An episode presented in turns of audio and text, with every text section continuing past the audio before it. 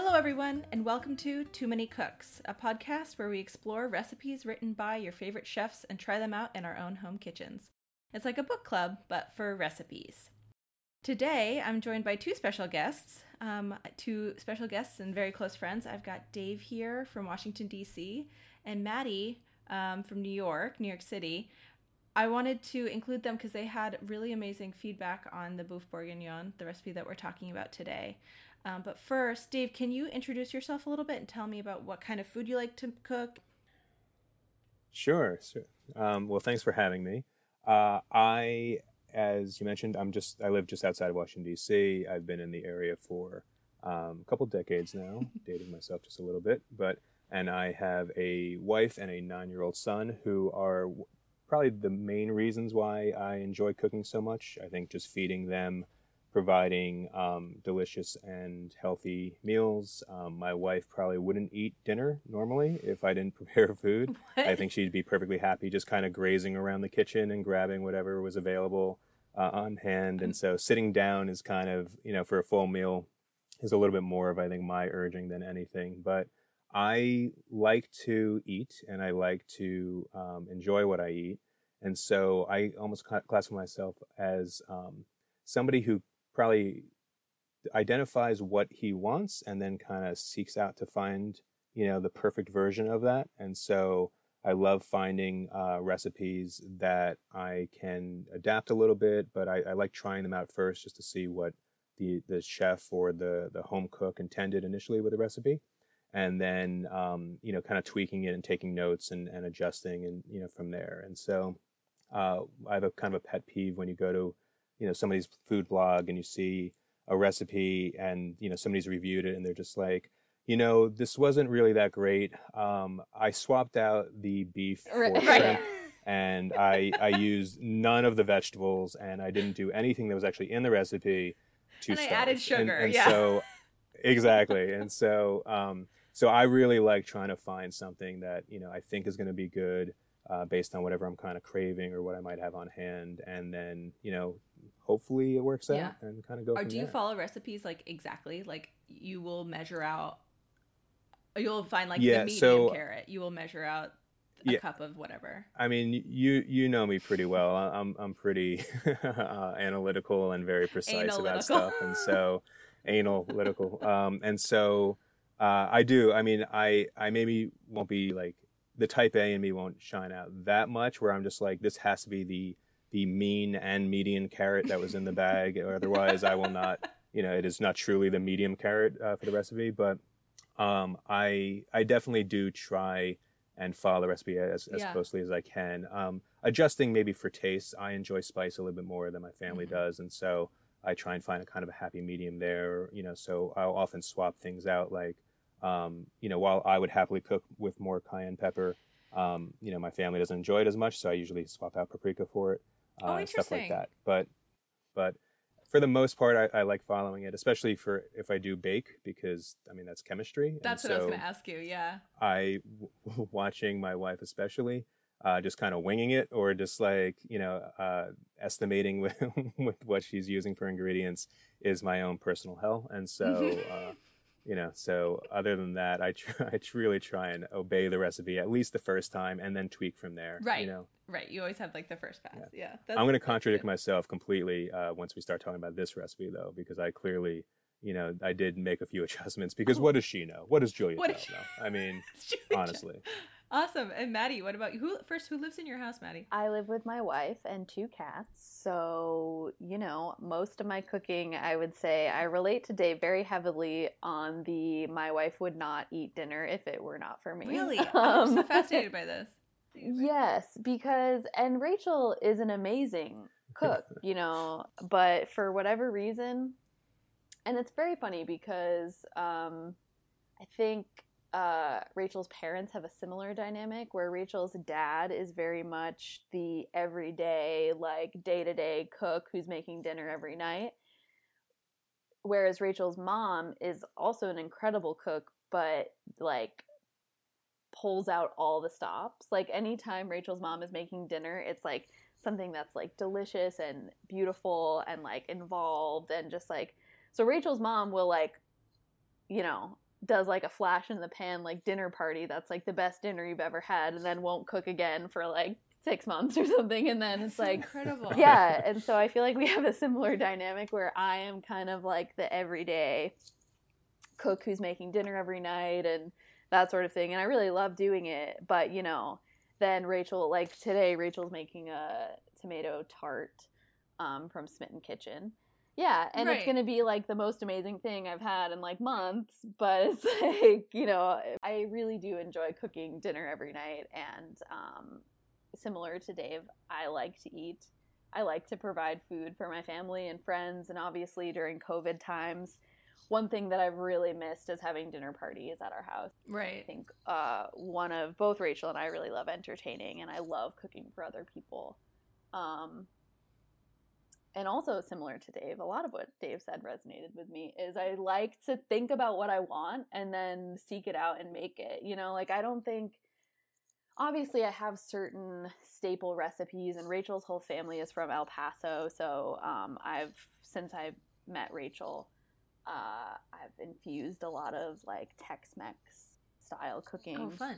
um, into my repertoire. But um, yeah, I don't know. I think I definitely like to expand my horizons, especially, you know, again in COVID times, not really going out to eat as much, kind of Right. being home all the time. It's uh, been a really fun journey to just try and cook new things. Um, but I, but again, I do think that I am the type of cook that likes to make things, tweak things based on my own preferences or Rachel's preferences or whoever, you know, and make things easier, you know, because I'm not trying to make beef bourguignon every weeknight, you know. So right. like, well, that's yeah, that's a great point. yeah. Um, So, what are your what are your both of you uh, biggest pet peeves about a recipe? So the comments and like rating, but also like I just have to say like I don't give a shit about your husband's gout or like your son's journey into Boy Scouts. I don't care about that. I want to know. I want you to get to the recipe. So I I do appreciate that about New York Times sometimes where they have that kind of truncated, Yeah, but like a lot of these blogs, man. Yeah. I usually skip over that stuff. I literally never read it. I mean, I am a Yeah, do you ever read it? No, I personally don't. I I love Smitten Kitchen. I love Deb Perelman's recipes.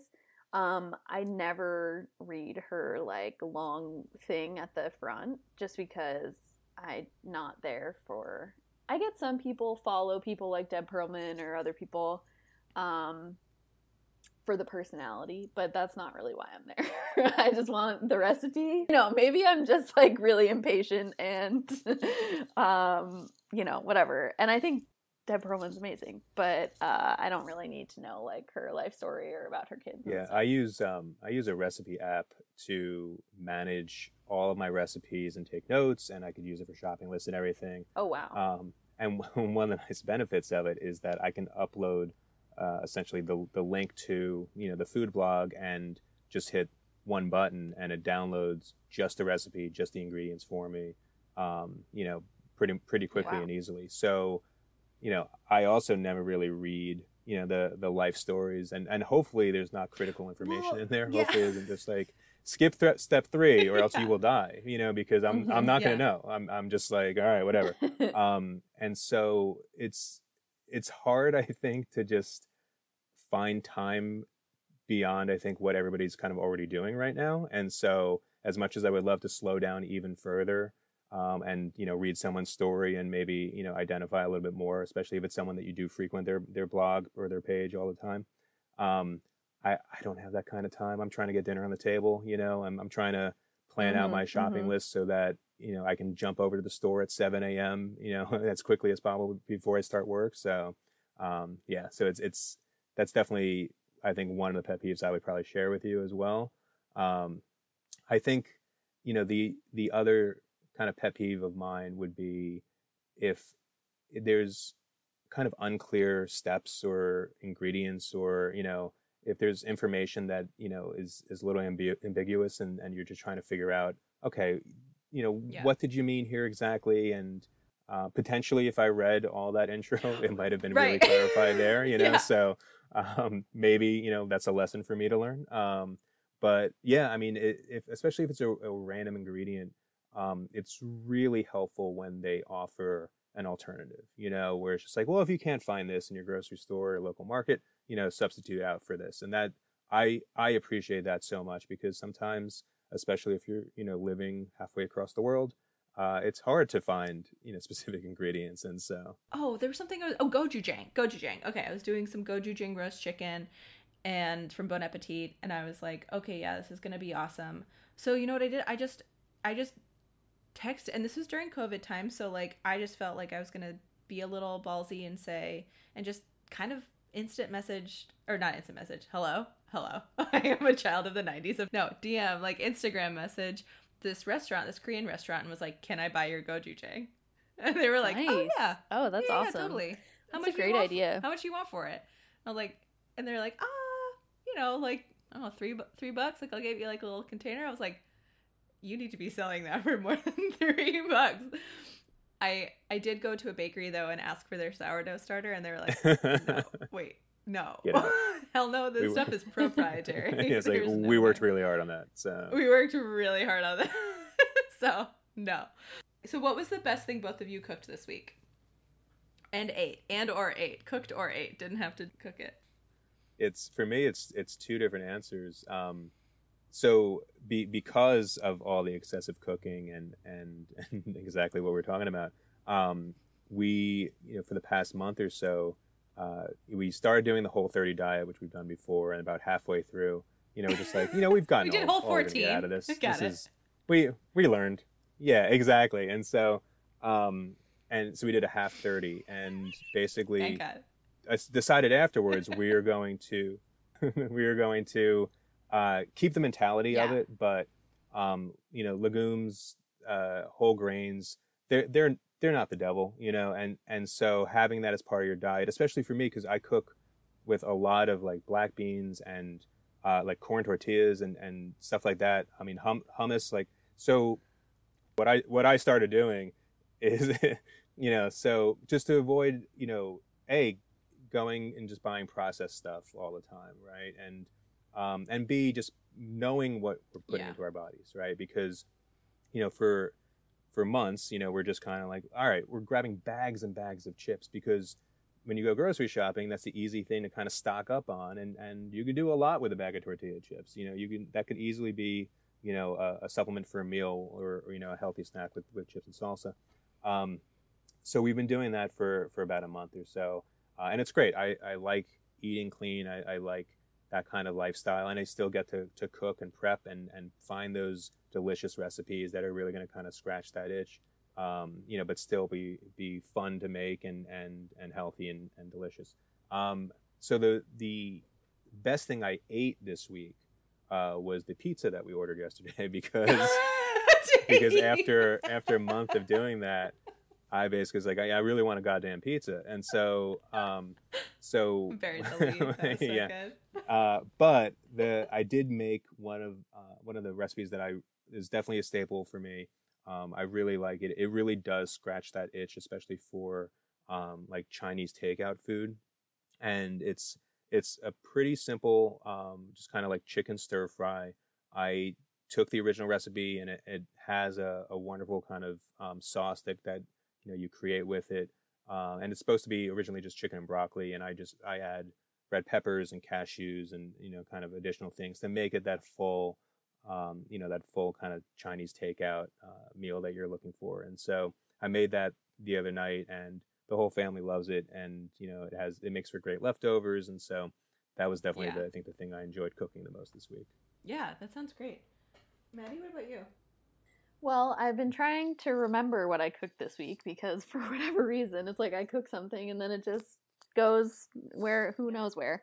Um, but I so the one thing that's coming to mind, and this is very off brand for me because I'm not much of a salad for dinner type person. Like I just I like salads, but uh, I just it's never like my go-to thing to like make a salad for dinner, you know. But there is this one salad that I do really enjoy and it's my go-to for like say we've been on vacation or you know, we've been traveling or something and been What eating is really traveling? badly. Yeah, I know. It's this thing that we used to do where you would leave your house and go somewhere Remember else. Remember when you were supposed to come very- visit me in Argentina and then I know, literally March 18th, Yeah. I was supposed to fly to Sorry, one Argentina, and that did not happen.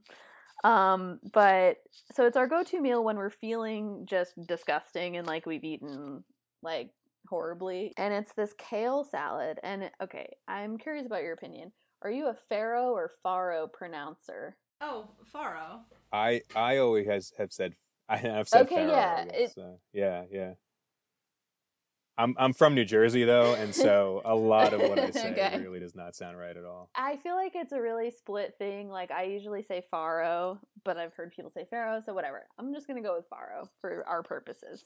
It's a kale, farro, and radicchio salad with a miso, like a lemon miso dressing, and uh, it has like toasted walnuts in it. And I don't know, it just like really hits the spot. So I was feeling like we needed to eat a salad. We had just gotten a bunch of kale, so I'm making the salad. I'm like nearly done, and I've toasted all the walnuts. I've done everything, made the farro. All I need to do is just make the dressing. So I'm shaking up the jar. I've used the last of my lemons. I've used the last of my garlic. Shaking that jar, and then it just flies right out of my hand, smashes everywhere on the ground.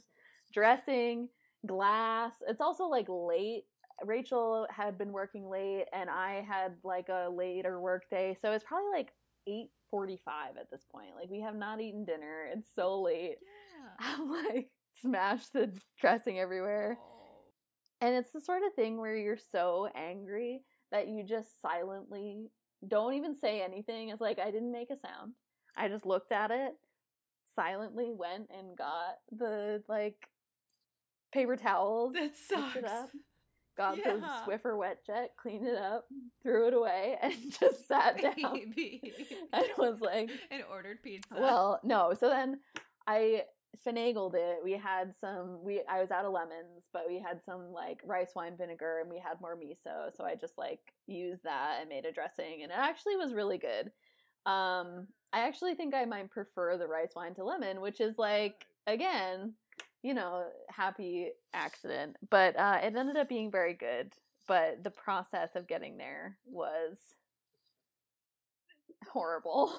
so it wasn't my favorite thing that I cooked necessarily, but it is like one of my favorite go-tos. And the other thing is it makes a lot and again, I don't know. I'm not a huge salad person. I like it fine, but this salad is great. The next morning, heat it up a little bit, put like a fried egg on top with the yolk. It's delicious.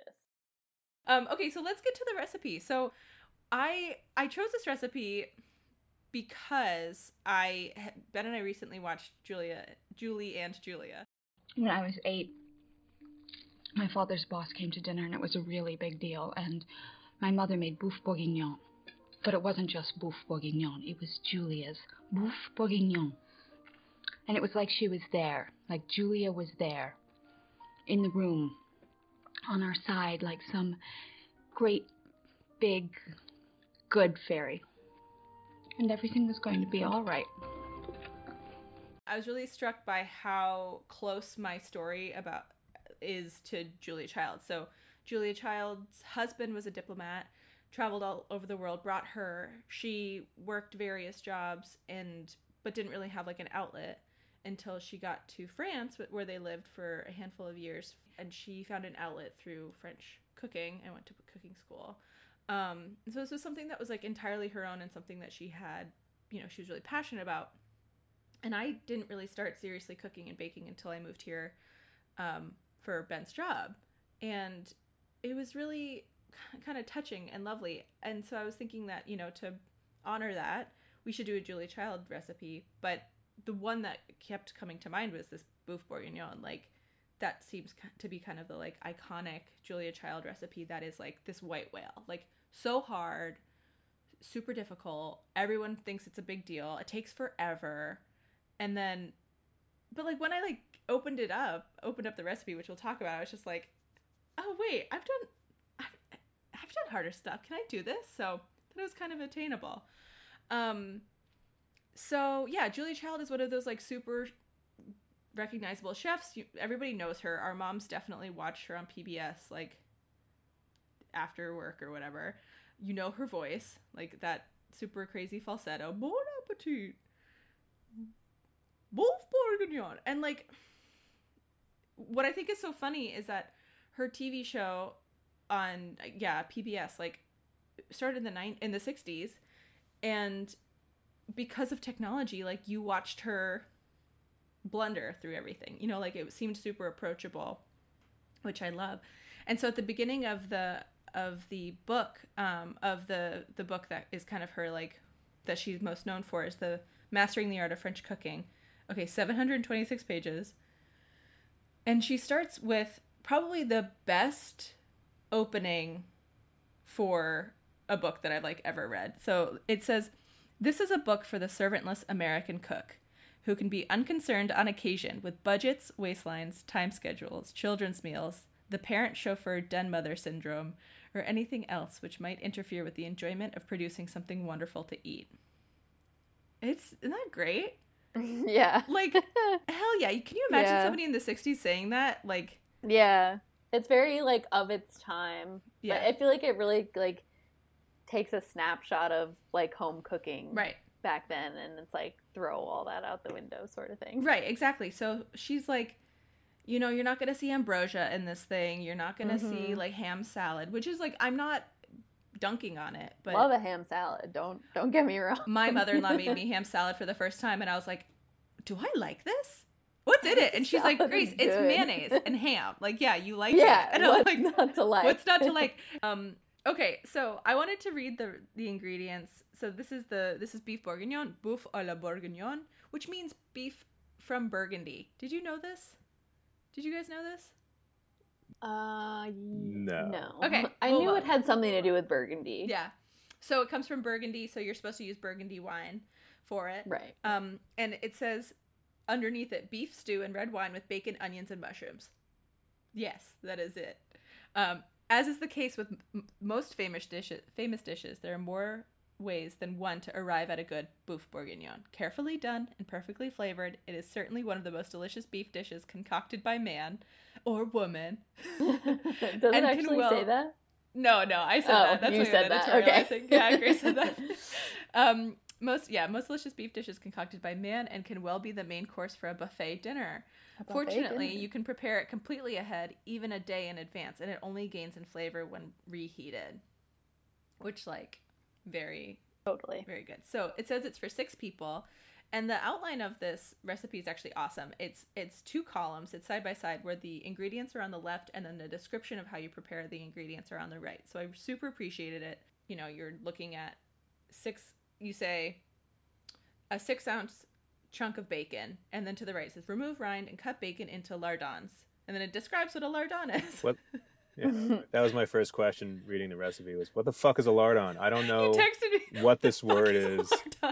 Like I have never seen this. I, I you know, I Yeah. don't know where to find the lardon on the pig. I don't know where to find the lardon in the package of bacon. And I was I was just panicking. I was like, this is not going to work. This is not going to work at all. I'm So- sorry, but I was like, if you keep Yeah. reading or read this other recipe, it explains it's a stick in one inch thick and one and a half inches long. Okay, can I talk to you guys about my bacon trauma really fast? Yes. So I- love been. I've been hyping up my bacon trauma for a couple weeks now with these two. Um, so we don't have bacon here. No bacon. We have pancetta, but it's like not you know you.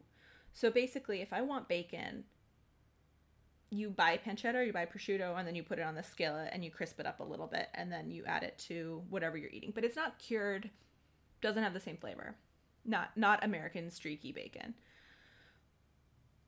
at we have a butcher that we've been ordering from and they were like oh we have pancetta it's like a thick slab and i was like awesome this is exactly what julia child wants me to get she wants me to get a slab of, of bacon of yeah of, of chunk bacon and then i'll slice it into lardons i get it i take it out of the bag i'm so excited i flip it over and i'm like what is this what is on my bacon like there's something on it Guys, do you know what was on my bacon? Nipples. Oh, Oh, that was not what my guess was going Not to be. skin. I thought Nipple. just skin. Yeah. No. Oh, also skin. Nipples. Yeah.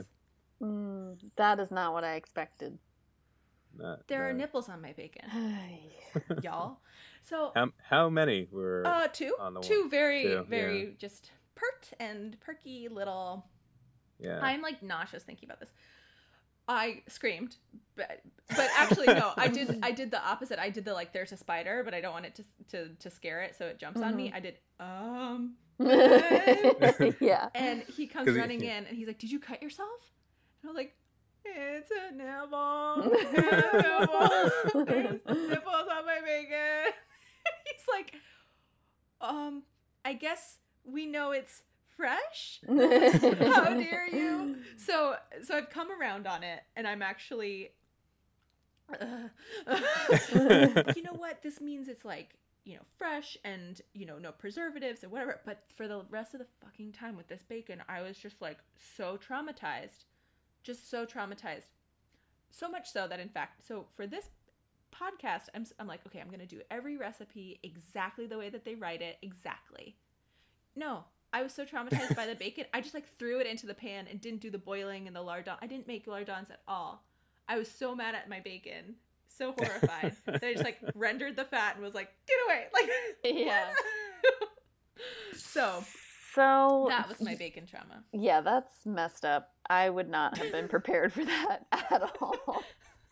But I'm confused. So you have to boil it? Is that Okay, so let me read it. So it says, Yeah. um, so to make a lardon. Okay, and actually, this is a good question that I didn't look up, but we can. I'm sure if we had like knowledgeable listeners, maybe Mhm. someday they'll like tweet at us or whatever, Right. however you email us. Um, but it's like it says cut bacon into lardons, and then in parentheses it says sticks, quarter inch thick and half and an inch and a half inches long. Wait, one and a half inches long. okay. Simmer rind and bacon.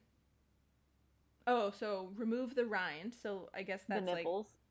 the nipples. Yeah, the- the nipply part. the nipply part. And bacon for 10 minutes in a, one and a half quarts of water, drain and dry. So I think you're like taking the fat out uh-huh. to then make them extra crispy. Ah. I did not do this. It seems like a waste of time. TBH. Yeah, we'll see. So then it says a 9 to 10 inch fireproof casserole.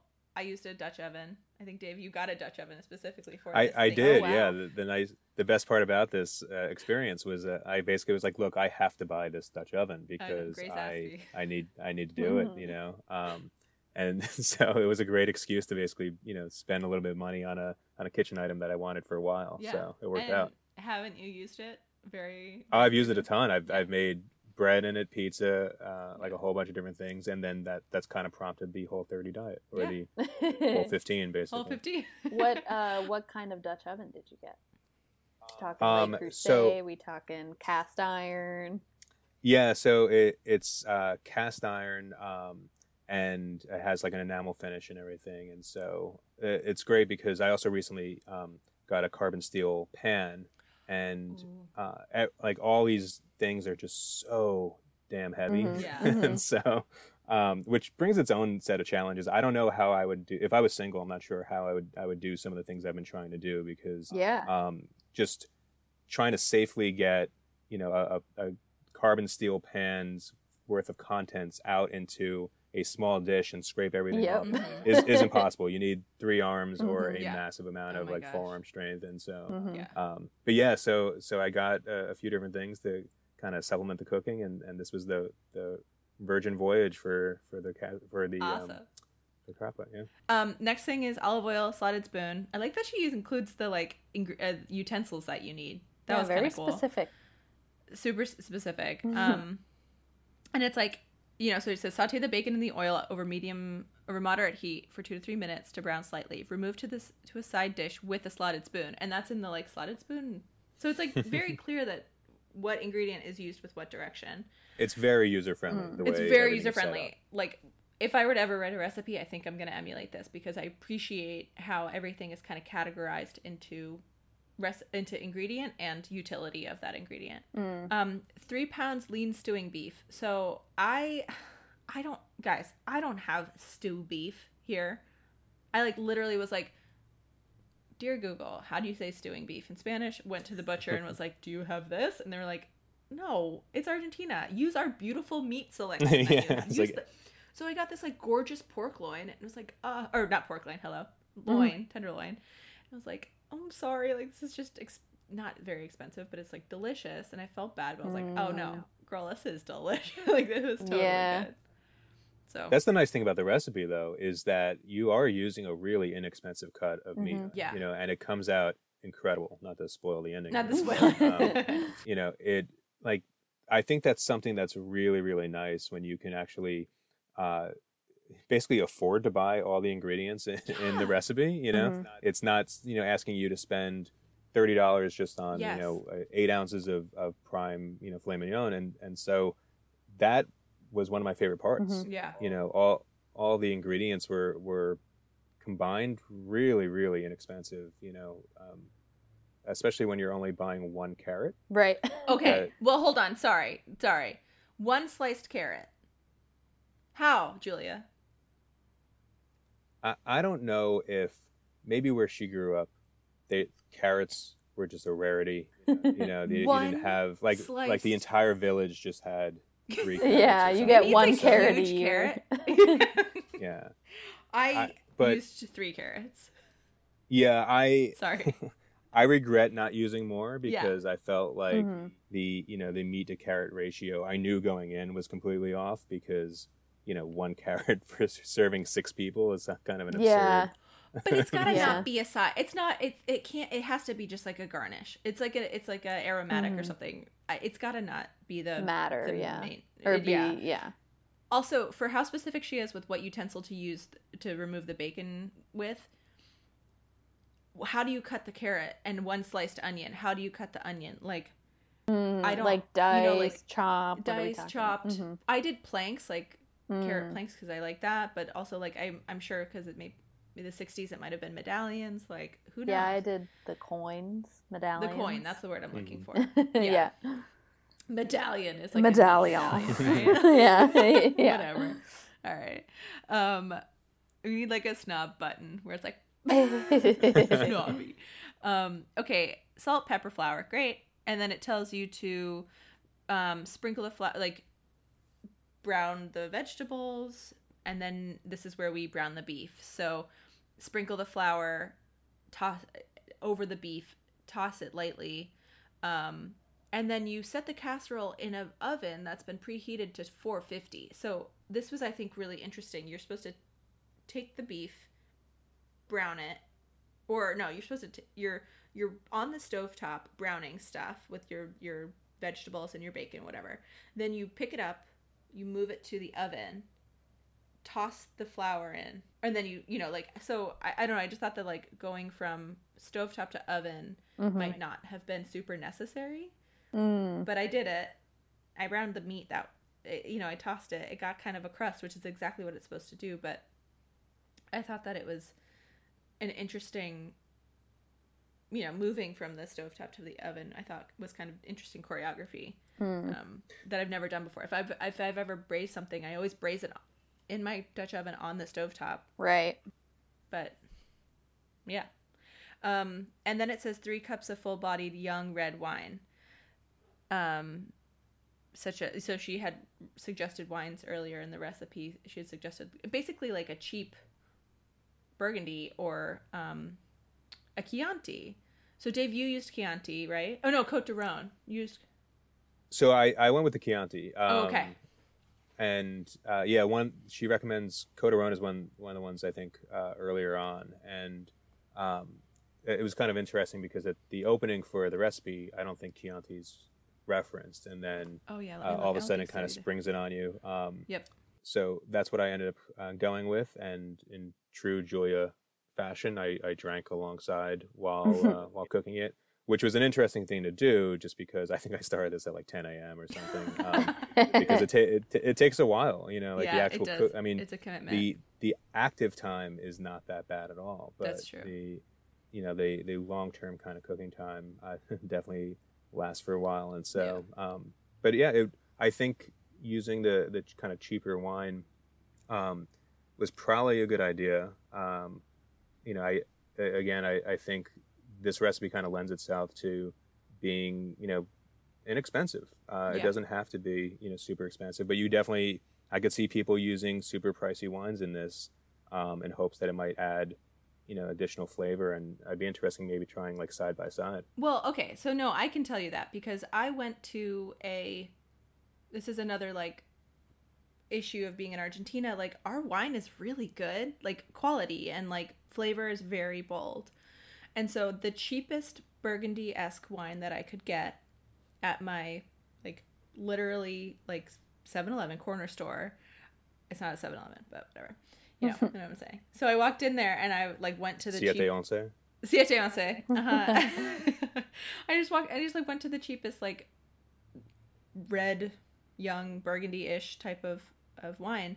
I got it. It was a Bonarda, and I like 2018 Bonarda, and I brought it home. And I would like somebody was like, "Oh, that's a good bottle," like because like chatty Argentines, and I was like, Mm. "Oh shit!" Like I don't want a good wine. I want like a crappy wine. so I well, I drank some, and I was like, tastes like a good Bonarda. Okay, fine. So it says like, okay, you need three cups of a full-bodied young red, which was disappointing to me because it was like three actual cups, and so then like I was like, oh, I want to drink along with making my boeuf bourguignon, and I had like you know two fingers of a wine. I was like, yeah, it was good. And then two to three cups of of uh, beef stock or canned beef bouillon. So I used we don't have um, beef stock like you would get out of a carton, so I used like the bouillon, and I made three cups of bouillon uh, of of beef stock using that, um, like dried beef bouillon cubes. But the what ended up happening was that I think that my my wine was too full bodied. It was too acidic. It was too flavorful. So that when we actually ended up eating it, we had kind of an adverse reaction. Like our our tummies hurt. We were like, "Oh, this is way too acidic." Like the the Mm. con- the concentration of the wine flavors was just too too strong. And so it was delicious. Again, spoiler, but we needed tums like immediately. It was just like we had this very averse sour tummy. Um, but I have to get to the okay. Then there's like more aromatics: tomato paste, thyme, bay leaf, garlic, your blanched bacon rind, and then 18 to 24 small white onions. Did you guys? What do you think that was? so, So, I yeah.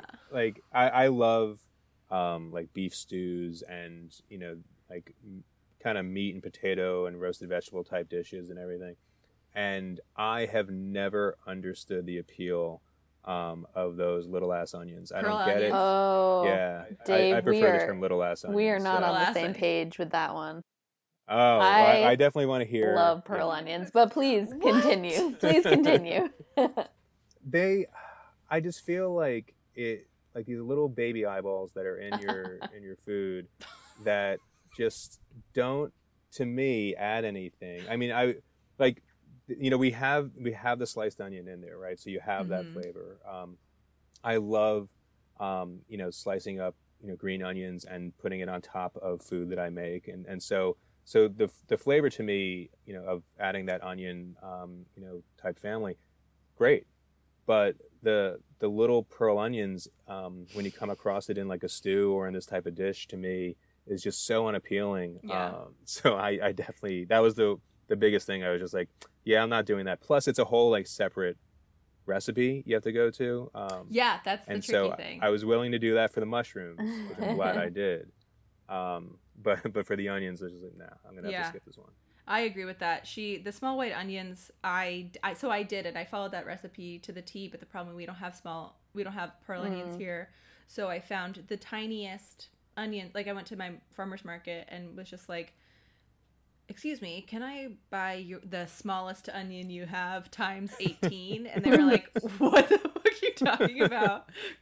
You Yankee, and I was just like, okay I, I and i kept like holding my finger up like like to like i was like little chiquitito onion and they were like okay you crazy lady so i got like 12 tiny onions after going to multiple vendors Oh, Literally, i was like yeah they were like ma'am what are you talking about like you so were how, how big do they end up being mine ended up being probably golf ball size so they were little yeah that's Um, i mean that's, That's a, that's a big big for a pearl though. onion. yeah Right. It's Yeah. not a pearl onion. Yeah, it was just, right. Like, It's- as, yeah. as much as I could do. But the Yeah. problem is, in order for me to like have it cook through, Yeah. I had to cut them. And so Yeah. then they just became, pardon this usage of this Yeah. word, but like kind of these like flaccid little Ugh. yucky like yeah. just- No- no petals of that. onion. I was like, I don't want this. So it didn't actually offer anything. However, my mom found pearl onions, cooked it exactly, and she was like, it was awesome. It was amazing. Would definitely recommend. And so I thought that was really interesting. Mm. Um, and then the mushrooms, yeah, I, I cooked the mushrooms per her instructions too. So it's really interesting. She's like citing other recipes in her recipe. She's like, for more on that. Like it reminds me in like academia when I'm reading something and they're like, uh, Sullivan Bucher in pro in in press, and you're like, oh, okay, you're citing your own stuff. I see it. Okay, Yeah, yeah, yeah. like I like that. Anyway, I thought that was interesting. And then so, but yeah, the the instructions are really user friendly. Um, I don't really like f- having to flip to another recipe, but totally, totally get how she did that. It saves a lot of space, and it's purely recommendation. Um, but Maddie, you did something. Did I? T- before we get to yeah, I think this is it. Do, do you have anything else to say about the ingredients for the traditional one before we get to Maddie's creative interpretation? No, Okay. no, I, I think I covered it. All right. So Maddie, you did something special Yes. with well, this recipe. I would not say it's creative because really I'm just following the instant pot fad of um, you know, just making things in like half the time or less really. So, um Yeah. I when you mentioned that you were going to make beef bourguignon, I was like you know, I have Melissa Clark's Instant Pot cookbook. I've seen this recipe in there. I have not done it, so I was like I'm going to do it. So, I mean, I think the main difference, and I looked at when I compared the two recipes, really the only two things that were different were the amount of time it took. I think it, it was 40 minutes, basically. Um, That's incredible. yeah. As compared to the four hours that I Right. think Yeah. it braises for us. Right. Right. Isn't that how long it? ta- yeah, three to four hours braising time in the oven after you do probably around thirty-five to forty like active. Yeah. Yeah, I would say I time? probably did like 45 minutes maybe of like active like browning and the cooking the Mhm. mushrooms and the onions um and carrots and all of that. But Oh, basically carrot. Car- yeah, Yeah, carrot. Single. I'm pretty sure I added more carrots because I was like, I no, I like carrots and I don't want just one carrot. um, but yeah, the main difference was the time. Obviously, it was a lot faster, and then the liquid. It was only two Oh. cups of wine and no broth, um, which Oh. surprised me. Yeah, Oh yeah. yeah. Because it is it is ostensibly a stew. Like it is. Let me just make sure because I honestly couldn't really believe that, but I'm. I'm Maybe you ignored part of the. no i know i'm like did i just like skip that but no i'm looking at it now and it really it doesn't have it's just red wine. Um so yeah i mean that was good because i did get a decent bottle of wine. I basically went to the wine shop by our apartment and was like i'm making beef. And this was like a couple weeks or like a month ago maybe. Mhm. and so it was like mid-august and i was like i'm making beef bourguignon it's not the most summery dish but Yeah. Sorry about that. I, I'm in the middle of winter Yeah. and I'm like, I need some hearty stew. yeah yeah but um and again with the instant pot it's nice because you don't have to turn on your oven and preheat it so your apartment doesn't just get like fully It got very hot. yeah exactly It got yeah so hot for us too. yeah so um yeah i got a decent wine because i knew i was going to drink like you know half a bottle so i was like okay. And i actually um again i think i just am a late cook like it was late. It was like dinner i think we ate at like 10 p.m or something. Um very argentinian of us i guess. Oh Yeah. God, yeah. um but it was uh and i also like hadn't really eaten so i was like drinking a lot of wine on a relatively empty stomach i was like definitely drunk while doing this um but hey, that's a good that's a good rating system. Like it can't what on the scale of one to five can do wasted. Can like do. having half a bottle of wine on an empty stomach Right. confirmed um so yeah i mean it was like all the steps like the browning of the meat and the cooking everything was the same it was really just um the time that it like cooked was 40 minutes basically 20 That's minutes. incredible. Yeah, 20 minutes high pressure and then 20 minutes like natural release or whatever. Um, but my only thing is is I feel like the meat it was definitely good, but I've had more tender meat before. Like it Yeah. wasn't like exactly falling apart tender. Oh, interesting. Yeah. Yeah, mine definitely was falling, falling Yeah. apart. Yeah. I mean, it, it was Yeah. incredibly, incredibly tender. The the sauce was was very rich. Mhm. Um, we so I did it with um, uh, served some mashed potatoes with it because the recipe does recommend Crucial. that you pair it with something that's kind of um, almost a little bit more bland and kind of Yeah. starchy. And so, um, so I made mashed potatoes and I actually kind of deliberately made them more bland. I, I didn't, you know, a lot of times when I make mashed potatoes, I'll do like a garlic mashed potato and there's, you know, cream and butter and all all Mm-hmm. this good stuff. So for this, I I nixed the garlic. I you know I basically just made it as simple of a mashed potato recipe as you probably could make. Um, you know, so that the texture was really nice and and and there, but um, it would not.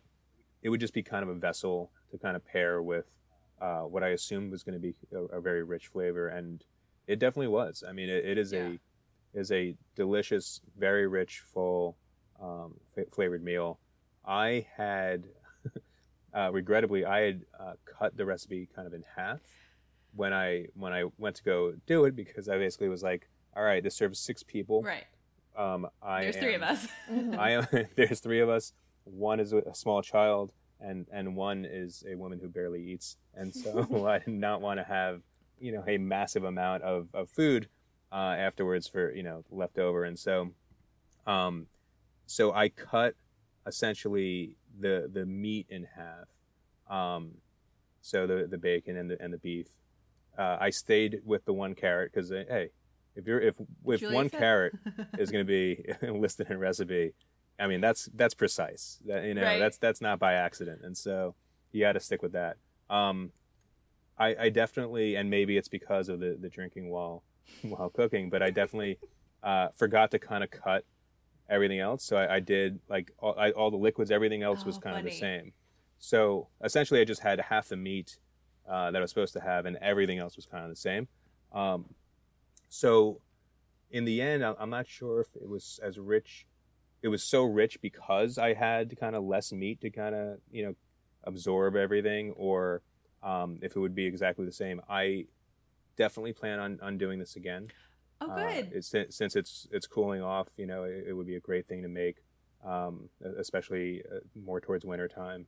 And I will certainly make the full yeah. batch because we ate the whole thing That's in awesome. one sitting. I mean, it was Incredible. it was a long sitting. You know, we we, Yeah. we kind of marathoned it a little bit, and so um, because it, it was incredible. I mean, everything turned out just so delicious. The mushrooms.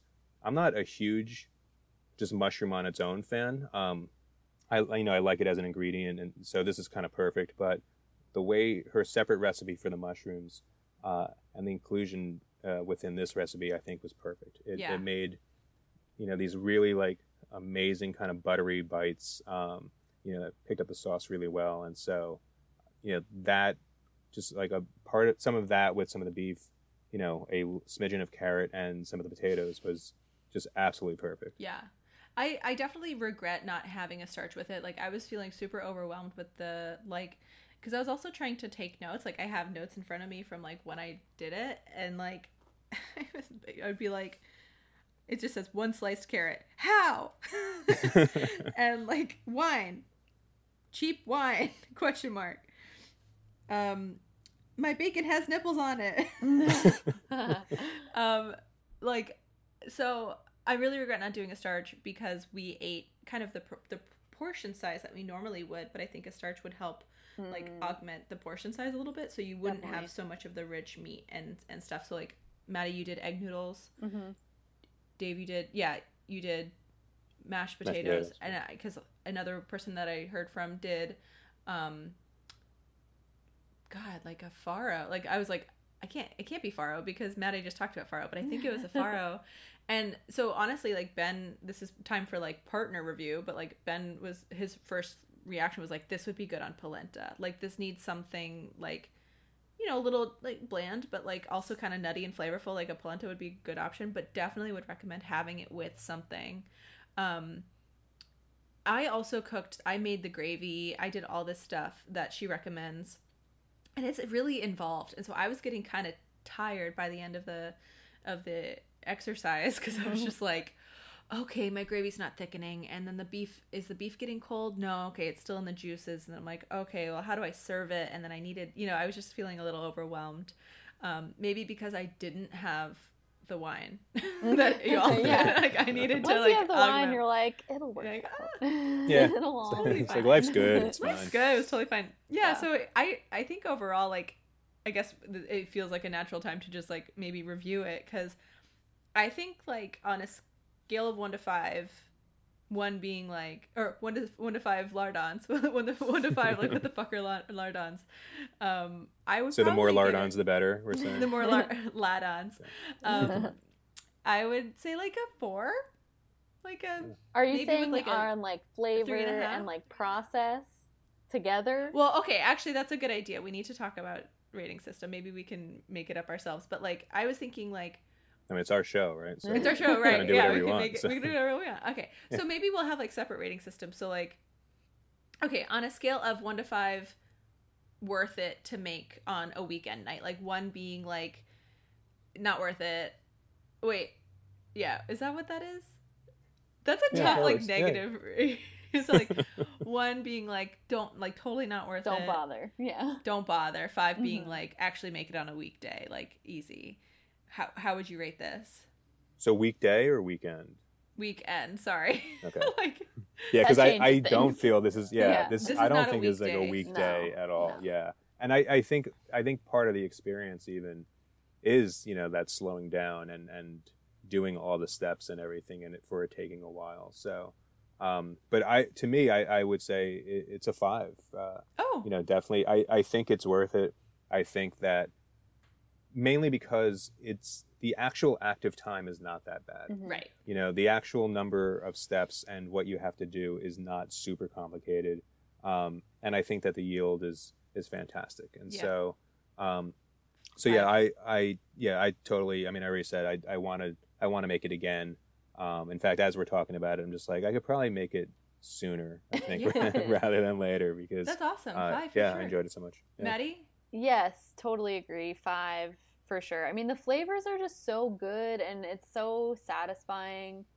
And I would definitely want to make it not in the instant pot. I mean, the instant pot version was really good. Um, Yeah. But it, again, it wasn't. And maybe this was just my own skill because also I think I got kind of lazy about the browning. And maybe if I had browned it more, it would have gotten more tender. Whatever. Uh, it definitely Could have been the cut of meat. yeah, that's true too. I did um I guess I got beef chuck maybe. Oh, that's perfect. Yeah. I don't know. It, I think I think it probably was just doing the shortcut of the instant pot is not gonna and it was a relatively quick cook time in the instant pot too, like 20 Mhm. minutes, you know. It's not it's, Yeah. that's fast. So I think I would like to try Cool, the five. traditional way um next time. But I mean, it's just so classic. And to me, the pearl onions can't don't don't skimp on the pearl onions. That's so funny. right, I'll, I'll add them in for next time. You didn't No, even I'm the have them same. at all? No, I, I, I don't want the baby eyeballs. I didn't I did not like no, the they're idea so of good. I, well, Yeah. I have a. I we've always had them at like Thanksgiving. Like my parents do like the creamed onion sort of dish. So I've I've always liked them, you know, and they're very much connected to like nostalgia for me. Do you like Um, cherry tomatoes, Maddie? Yeah. What's Oh my god. Okay, this is Dave. It's got to be a texture thing. I, I, I, I cannot eat a cherry tomato. If What? you hand, ben, ben knows this. He once put a cherry tomato in my salad. Like thought I saw that he did this. I bit into it and I burst into tears. I hate it so much. oh my god, I can't do it. It's the eyeball. It's the like. It's the bite and then the tss of the juice. Like I can't do. I I have to like freeze my grapes. I have to like blueberries need to be like perfect. Have like perfect turgor. Like there can be no, or yeah, like turgor. Tur- yeah, turgor. That's right? Is the word? bizarre. Not- Well, Yeah, you're missing out Yeah. because cherry tomatoes, all those things are really good. I feel Yeah, I sorry mean, I'm- for you, honestly. Dave, you I'm like fine with every. Yeah, I mean, I, I I'll I'll use them for like bruschetta and stuff like that. And No, so, no, no. Um, You're no, no, no, no. I will eat a cherry tomato once it's been cut. a whole cherry It's- But it's tomato not- is not your whole. issue. It's like it's the baby eyeball analogy. You could cut the pearl after you cook it. in Right. half. And Right, then I will it. do that. No, I will it's do like that. doing that's surgery. It's the, the smallest thing you possibly Yes, work yes. with in that You dish. take- so. Um, Whatever. I I'm gonna sorry. Let me rate it. I am rating it as a four with a tum asterisk with a tums for an asterisk because I think that like it's totally doable for a weekend meal. Like definitely like a Saturday start at Saturday afternoon.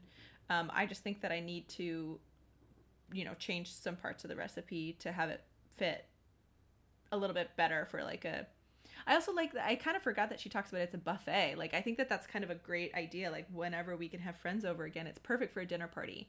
You you set it, you literally forget it. You can do like all your your other prepping, and then you don't really need to do much other other things unless you want to.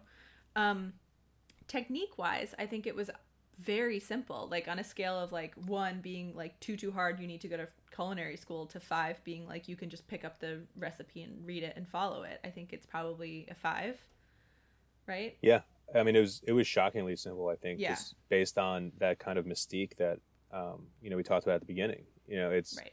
I I did not think going in that this was going to use kind of the most basic of skills. Um, you know, it, it's it's some simple slicing. Yeah. I mean, uh, other than just some of that um, ambiguity for you know some of the things that we talked about earlier on, where we weren't exactly sure. All right, when I'm slicing the onion, how you know wide or should the slices be? yeah. Um, I always kind of default to, especially for something like that, just as thin as I can get them. right. It's But like that's that. It's the. Goodfellas. Yeah. No, no, not at all. It's that Mm. Goodfellas like um, slicing the garlic with With with, the- the razor blade while you're in prison so thing, good. just so it dissolves and all. Yeah, Um, we were in prison during lockdown, so this is very, very much so. No, and I, I eat love like I'm in prison. So. Yeah. oh, I love that. So, okay, so it sounds like overall we would rate this five out of five. You know, the average between the two rating systems, we would like maybe a 4.75. Like, it would definitely recommend to people. Definitely Yes. doable. Um, definitely worth the length of time for us, especially because there's so little you have to do maintenance wise. Like, once you set it in there. Yeah, and it, and it was just delicious. I mean, Yeah, it, And you it was know, delicious. And it, like- yes. I've made lots of recipes that are are easy and you know um, user friendly and you know and, and, and all that that are not great. Yeah. you know, Right. and and you know this um, again we're sitting here talking about it and my um, my brain is is elsewhere basically food shopping and, Awesome. and meal planning and, and prepping and everything. So Mhm. um, because it's yeah it's it's delicious and it's it's comfort food. Yeah. it Yeah. is it is like the quintessential I think just like wintry pour yourself a, a nice big glass of red wine to go with it um, and just en- enjoy um, kind of that that warm embrace that that this meal gives you you know it is um, it's something that really should I think be enjoyed kind of slowed down a little bit and Yeah. um, you know the the buffet thing I think is is nice just because um, you know that communal a- atmosphere and everything and, and the sharing but I don't I don't want to share this with anybody I want to do it all myself it was really good Yeah. Yeah, I'm just No, desperate for human interaction outside of my husband and my dog. I guess that's not human, but like, Yeah. just like I want would like somebody else in my life I can share this. with. Yeah, it's sad. I mean, like I was saying, you know, I think for a lot of people who enjoy home cooking, I feel like cooking for others is like half of the joy of it, if not more, Yeah. you know. And so I think it's been hard not being able to have friends in your home and cook something and hear all the compliments about how good it is and stroke that ego. Yeah, and it's- but you know, but it's like it's like creative. it's a creative Yeah. outlet that you can do where you can do something that is you know your own and it came from your heart and it came from your hands and it's something that you want to share with people. And it's so satisfying yeah. knowing that you made It's so something that, that people enjoy and like they Yeah. feel cared for. And I think that's what this recipe is for sure. I think it really, like you said, it like wraps people in that loving embrace. And it's like, Yeah, but I was a little embarrassed because I bit into it and I was like, my stomach hurts. And I look over at Ben and he was like, yeah, my stomach hurts too. And I was like, no, Yeah. I can't experience this loving embrace because we're grabbing a bottle of Tums. yeah. Well, but we just know, I know what to do differently. Like that's the thing Yeah. that I'm excited to try again. Like mhm, I think I'm going to make this when I go back to the States in December and like, mhm. you know, have that be a like wintry, maybe like a Mhm. New Year's Eve. It doesn't this sound like a New Year's Eve? Mhm. Like have a warm belly, sit next to a fire, go to bed. Yes. I don't know. I just think it just sounds so nice. So I did get I did, did get some feedback, and I was referring to it a little bit throughout the episode. But like the main thing that I got from from my mom. So this is like Stephanie segment. Mhm. She's like, "This is not for six people. You have this is definitely for twelve people Mhm. because the portion size should be smaller based on how rich it is." Mhm. But the other thing is that um you she's like you have to have it with the starch, which is the thing that I also agree with. yeah. Um, but she's like, yeah, definitely. She, it froze really well. She actually took it, um, took it on vacation, and sh it froze really well and reheated super well. Oh, nice. Um, I actually think I might make it a day in advance because I also really loved the leftovers that we had. yeah, yeah. Agreed. I found myself like making lunch, but then picking out the boeuf bourguignon. like I'll like make a salad or something for lunch, and then I'll like grab a piece of boeuf bourguignon for the fridge. And I'm like, just eat this, Grace. So just have it for good. lunch. So I, I was really curious about would it freeze because um, and and so I'm excited to, to hear that it worked for her. Um, I'm also excited that she takes her food on vacation. Yeah. that Yeah. seems like a nice. Yeah. yes. Yeah, I mean, we work really hard on our food, so it'd be nice Yeah. to treat them for Yep. uh, a nice trip somewhere. But I, don't think I, I also was wondering with the leftovers when I was devouring it. Uh, and again, I, I, I just want to really emphasize: I cut everything in half. I cut the meat in half, so I did not eat six servings worth of meat. You didn't eat three pounds Uh, of meat. You did not eat a pound of meat in- per person. yeah, no, I ate, we ate one and a half pounds of meat basically, um, and I, I think I did the bulk of that. But um, I I was thinking, I was like, this could, as a leftover, um, could also make for like a really nice like French dip type of um, Mm, sandwich, you mhm. know, because you have these beautiful chunks of meat with all this flavor and everything, Yep. right? And we've said, I mean, countless times, you need like that starch kind of balance with it. Mhm. And so putting this on a good, like crusty roll, Yeah. um, and either taking some, reserving some of the sauce, um, and almost like, this might be sacrilegious as I'm kind of thinking it out, but almost like watering it down a little bit to make Mhm. that kind of dip for, for later, um, could be really good, or just kind of reserving it and using it as, as almost like a barbecue sauce type thing on the Mm. sandwich. Uh, I feel like that when I make this again is something I really want to try because it, it seemed like, you know, instead of having that full huge meal, you know, for leftovers, that as as like a little leftover sandwich might be really really good. yeah, the creative potential is that. Maddie, didn't you say something about tacos when we talked about this? Yeah, I Oh, did. yeah. I made tacos with it. It was great. You know, like yeah, obviously the flavor profile is a little bit different than what you would normally put in a taco, but I mean, you know, it's basically meat. Yeah, it's like the same. It's the same concept, just a little bit different Yeah. flavor. And then, like, but- if you want to cook it next time, you might not add the thyme. You could add a Mexican oregano, right, yeah, or like, yeah, totally. you know, add instead of the. I don't know. I think that I. The other thing is like I was kind of thinking about maybe switching the proportions of of red wine and beef broth a little bit, like not adding so much red wine, cutting back on that a little bit, adding more beef broth. But that's there's so much potential for this, and I really, really, re- really recommend it. I'm so glad that you guys liked it as much as I did. Um, well, I think this is like a nice way to nice place to wrap up. Um, so for I really want to hear back from you know audience feedback. So try and get your feedback to us um, every Friday so that we can incorporate it into the into the podcast. Um, but so the recipe that we're going to be tackling next week is actually um, a David Chang recipe. So his book just came out um, that talks about his you know personal struggles and and triumphs and also some of his his career and i think that he's a really fascinating um, very very very obviously talented chef so we're going to do a momofuku recipe for his pork steam bun pork steam buns um, so i hope that the audience can try this out and send us your feedback um, you can email us at too many cooks pod at gmail.com and that's t-w-o many cooks pod at gmail.com and we can talk about that next week on um, the david chang episode all right. Well, guys, thank you so much for joining us. Thanks, Grace. This Thank was you. a lot of fun. was- Oh, I'm so glad. Well, I'm excited. So we'll talk next week about um, David Chang. And thank you all for listening to Too Many Cooks.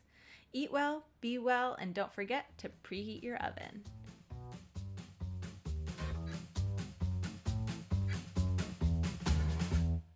We were going through like one time we ate like a full package of bacon in a day between the two of us, maybe more. And we were like, honestly, this has gotten a little out of hand.